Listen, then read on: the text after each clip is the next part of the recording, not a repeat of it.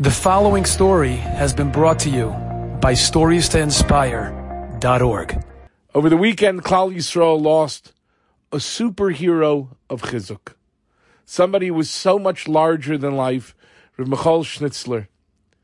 And perhaps you've seen the posts, and perhaps you've seen some of the videos.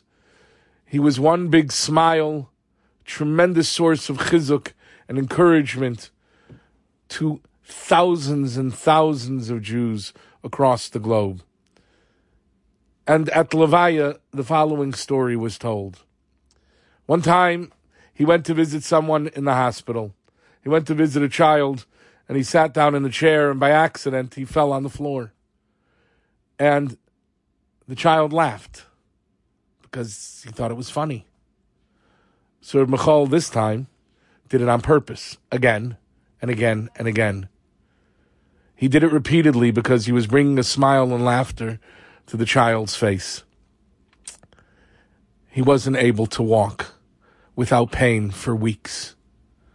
But if it meant being mechazik another yid, then it's all worth it. It's not enough for us to just mind our own business. We have to do everything we can, everything within our power to be able to give chizuk to one another, to be mechabed one another, to give our heart to one another.